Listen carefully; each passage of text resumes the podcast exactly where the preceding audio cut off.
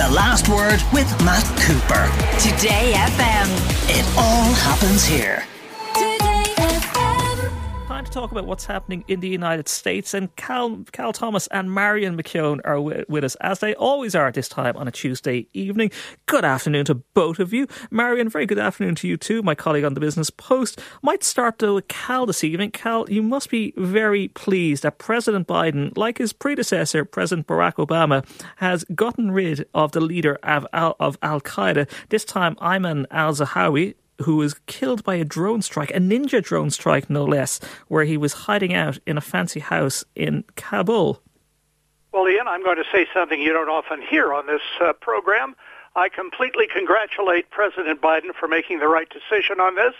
Uh, the CIA, which has been working for several years to target uh, Zawahiri, and I think it was a good thing. But I would also add uh, a comment by Lieutenant General, uh, retired Lieutenant General Jerry Boykin, who has said, you can't kill one man and shut down a terror network like this. The largely diffuse organization lost its head, but the Islamic extremist ideology that motivates its foot soldiers remains a potent force for evil. Uh, I would also note that uh, while congratulating President Biden on this, he also, when he was vice president, opposed Barack Obama's assassinating uh, Osama bin Laden. But that be that as it may, I think this was a good thing. It's going to bring a lot of peace, I think, and a feeling of justice to relatives of the nearly 3,000 people who were killed in America on 9/11. What does it say, Calvo, about US policy in Afghanistan that last year, this time last year, you had that pullout of US troops, and yet the Taliban regime we had told we had been told that they had changed and everybody was waiting for them to change, and yet here we are a year later and they are hiding the leader of Al Qaeda, and it's not just his role in 9/11, but it is in previous attacks on US US troops, US ships, and US embassies, and that here he is under the Taliban's nose in a very fancy part of Kabul. Should the US be doing more in Afghanistan, more strikes, and actually putting putting the Taliban to their word and forcing them to get rid of Al Qaeda? Well, I think uh, uh, President Biden and Donald Trump, when he was president, were right that we don't need boots on the ground in an age of modern technology to fight terrorism. I think that. Uh, this over the hill strategy that President Biden has called it worked in this case.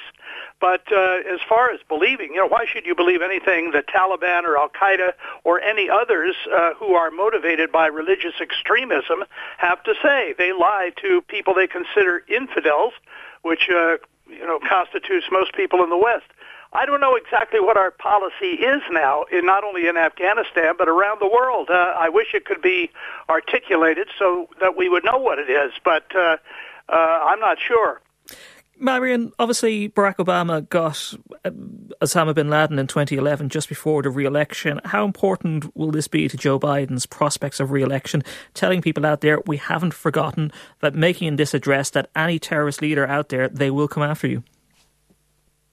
You know, Ian, I think that it certainly won't do him any harm, but as to whether or not this will deliver him, it'll result in any net increase in votes that either the, the Democrats get in the midterms or that Biden gets in 2024. I doubt it'll make much difference at all. As Cal says, you know, there were there are two things for Biden here firstly, he was known to have been opposed to to the um, Bin Laden, um, the, the strike that took out Bin Laden 11 years ago. But also, when people think of Afghanistan, they think of Biden's very, very botched withdrawal last summer, and and that's so. I suppose it will maybe go some way to to help neutralise that perception. But you know, Zawahiri, yes, he is the leader of Al Qaeda, and he has a record of of terrorist atrocities that go back to when he was a teenager. He's also responsible, which people forget, for or was helped, involved in the plotting, the plotting of the assassination of the Egyptian President Anwar Sadat in 1981. People may remember the appalling Luxor um, massacre in 1997, where 63 or 66, I believe, foreign tourists, including children, were butchered to death at the Luxor ruins. Uh, then, as Cal said, there were the, the boats, the embassies, and, and the other attacks before 9/11. He was seen by a lot of people as the brains behind Bin Laden. He was an Egyptian surgeon regarded as a very brilliant man, you know, intellectually, but who used his talents to further this, this uh, you know, extreme ideology and plan somebody who trained as a doctor. Attacks. He was a surgeon, that's right, yes. Um, and and he was also Bin Laden's personal physician. They were, but you know, at this stage he was 71. I think that the big thing with this is, as you pointed out, he was in a house that was 10 blocks away from the American embassy in the wealthiest part of Kabul, where all of the Taliban live, all the Taliban leaders live. Now, you may remember that back in 2019, Joe Biden want, or not Joe Biden, Donald Trump indeed, wanted to invite the Taliban leaders to pa- Camp David for a powwow. He was so convinced, uh, you know, in the aftermath or, or the planning of the Doha Agreement, that they were completely on side with him and that he had them all straightened out. Well, we see, you know, most people were very sceptical, including me, about the Doha Agreement and, and the fact that it was pretty well worthless when you're coming to people like the Taliban. And we see now that clearly these people, that, that al-Zawahiri and his family were protected by the Taliban, that they must have known they were there. Apparently the house he was in was a house, a property that was owned by a member of the Taliban administration. So, you know, it really shows that the Taliban, anybody who thinks the Taliban will change is dreaming, including, I suspect, Donald Trump. Uh, but, but um, you know, as Cal said, kudos to Joe Biden. This was carefully planned. There was nobody else killed, which I think is really important. No collateral damage, no damage done. They took this guy out with surgical precision. And, you know, I, I think, as Cal said, also for the families of 9-11, even though it is 20, more than 20 years on, there is a measure of that, that justice is, you know, that was continued to be sought and that it has been sought, whether or not you, you like the methods. But it's, you know, it's difficult to get somebody like Zawahiri, and apparently it was like six o'clock in the morning his time when he was known to go out to the balcony for air. So they had been planning this for quite a while. Cal, Joe Biden can at least also say that in relation to standing up to strong leaders, himself and the Democratic Party are standing up to the Chinese leader in Taiwan, whereas Donald Trump previously was all in favour of doing business with Vladimir Putin. And look what happened in Ukraine. It appears that US policy, at least towards China, is to be strong, with Nancy Pelosi arriving this afternoon or this evening, our time, in Taiwan. I've been a supporter of her trip because I don't think that uh, the Chinese communists ought to be able to dictate any Americans' travel plans, including our political leadership. Now they're making the usual uh, threats and they're moving around tanks and planes, and they say they're going to conduct uh, a resolute, uh, it's one of their favorite words, resolute military operations, but I think uh, they would be very, very foolish right now to invade uh, Taipei.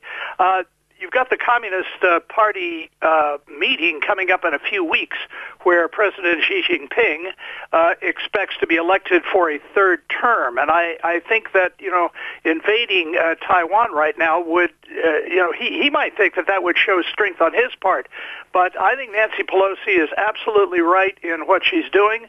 And I think what you're going to see in the end is a lot of bluster by the Chinese, but they're not going to do anything that's going to start World War III. At least I have my fingers crossed. Twice now you've been given the Democrat support. Marion, I might go to you on this. It's not your usual. What you, it's, it's, because I'm here, Cal. That's why you're doing it. Uh, Marion, I might go to you on this. And I've been following this. Uh, look, I don't think most of us know much about what really is happening in Taiwan and its relationship with China. It's a lot more complex and complicated than people might give it for. But is now the, t- the right time for Nancy Pelosi to be inflaming global tensions when you have a war in Ukraine? Well, you see, this is where Cal and I switch sides, uh, and I think as as we've done a couple of times recently, uh, I I wouldn't say that she's inflaming tensions, but I don't understand the point of this visit. What are the deliverables? What is the objective of this visit? Uh, the Jake Sullivan, the National Security Advisor, pretty smart guy, has made it clear that he's opposed to it. Uh, the U.S. intelligence have briefed her on what they've called the risks. Joe Biden has said in an interesting comment because he and Nancy Pelosi are very, very close. She's closer to him than she ever was to Barack Obama. Uh, he has said that as she is the leader of an independent branch of government, and he's not basically going to tell her what to do. Uh, but that that isn't exactly a ringing endorsement. I think what Biden may be afraid of is, you know, the, it's, it, there's a U.S. law basically which says that um, the U.S. would have to defend Taiwan in in um, in the case of an attack by China or an invasion by China. Now, Biden uh, reiterated that in a way around the time of the, the invasion of Ukraine that people thought, God, you know, hold on, one problem at a time here, where he seemed to say, yes, we will, we're all over this one. But, you know, it, it doesn't say what way um, the US would have to defend uh, Taiwan. I doubt very much there'd be troops on the ground. It would be probably like the Ukraine where they would send them military equipment, etc. But it's a headache America doesn't need at the moment. Yeah. I think Cal is probably right, though, that there will be a lot of bluster and jumping up and down. But let's just say that China does something provocative in the aftermath of the visit, uh, that they do do a sort of a, a mini invasion of, of Taiwan. Where does what does America do then? So I think that they're they're getting into a, a game of uh, sort of chess where they don't really are not even chess because you know the outcome in chess. You know what you want. It seems to me that it's a risk that there is no deliverable. You know therefore, so the cost balance analysis to me seems to be off. I'm not you know, too... the cost could be potentially much higher than any benefit. Yeah, I don't, I don't know if either of you, either Cal or yourself, Marion, saw. I think it was, is it John Kirby, who's the Pentagon spokesperson, lay out pretty clearly right, yeah. what they thought some of the responses would be from China if this happened, and neither of them were good because they were even talking about perhaps yeah. missiles being fired into the straits. Like this is not this is not somebody just right. registering from the Chinese embassy a protest. Cal, this could escalate fairly quickly. Is is it worth it from Nancy Pelosi really to set foot in Taiwan for a day? Well, I think the principle uh, needs to uh, uh, Uh, not only be established again, but reiterated. No dictatorship, no other country should be able to tell a citizen of the United States, much less its political leadership, when, where, or how to travel. And but no president, Democrat or Republican, is going to war with China over Taiwan. That's just well, reality. Well, so do the it? Taiwan Relations Act, which has been in place for many years, that uh, Marion referred to, I believe, I'd have to go back and reread it again. I think it uh, says that we are uh, obligated to uh, provide weapons and defensive materials to Taiwan. It doesn't say anything about providing troops. But look, if we don't stand up for basic freedoms that we believe in and human rights and the ability to travel internationally, this is going to send a message to China that they can bully us, and what else are they going to do next? So I think it's a it's a uh, not a hill to die on, but it's a principle to reestablish. And uh, Marion could be right. You know, maybe this will uh, uh, provide some very serious consequences, but I hope not. Marion, if it was a good evening yesterday for President Biden, and there are some other things that he's gotten over the line, economic bill passed there as well that will provide an awful lot of money to the US economy, testing po- positive for COVID 19 once again, just a week after getting the all clear, will remind voters out there, particularly about his age, that he is the oldest president to have taken office and he would be the oldest president to run again. Yeah, you know, nobody's allowed to forget about Biden's age. Not the, and the Democrats are almost as bad as, as the Republicans on this. They keep hammering home that he's 28. Apparently, this um, sort of re-showing or resurgence of symptoms when you take that antiviral drug is not uncommon. It does happen. Now, he was unfortunate that it happened to him. The White House is saying that he's not suffering any symptoms. He's just retesting positive and they expect that in a day or two it will all be cleared up. But yes, he is um, he's a 78 year old man. And now, you know, I have to say this. I spent so much time on the campaign trails with Donald Trump in 2016 and 2020. And even though he and Biden are, give or take a year or two, roughly the same age, Biden does not have the robustness that Donald Trump has. I mean, I don't know what he's fueled on, but, uh, you know, his energy levels are pretty phenomenal. He and looked a little bit Biden rough playing golf the other day, Donald Trump. Well, yeah, he's, he's, those photos were very I, I unflattering. There, no, he's he, he's not the most photogenic of golf players. He's he's no Tiger Woods, put it that way. but, but um, but I think that is as I say, like even after um, uh, Trump had COVID and was hospitalised, I was on the campaign trail with him afterwards. He was doing two, three stops a day. I was exhausted following him around. You know, he does seem to be very robust. I don't think Biden, he doesn't project the same robustness, even when he was making his announcement. And I applauded the dignity with which he did it. Um, about I, Ahmad al-Zawahiri, he almost sounded tired saying it. Now, you don't want a Donald Trump because uh, obviously when, when al-Baghdadi was killed the, uh, the ISIS leader, Trump came out and started saying he died like a dog and he was whimpering, which is so unpresidential and, and inappropriate. But but I think that Biden does have an energy perception problem, and I think that that's where the problem is. But you know, it's like how many ways does he tell the Democrats yes? They just won't take yes for an answer. He says he's running again he's running in 2024, I, and I think people need to focus on what he's doing and get over his age. I'm running out of time, but Cal, I do want to get your views on this one because Donald Trump is showing his business now in the last couple of days by burying his ex-wife Ivana at his golf club for a tax break.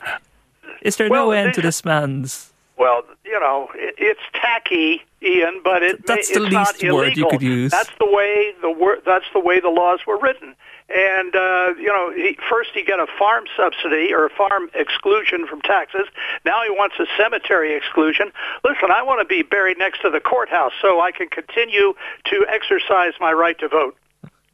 Cal Thomas, Marion McKeone, thank you very much for that. The last word with Matt Cooper. Weekdays from 4.30. Today FM.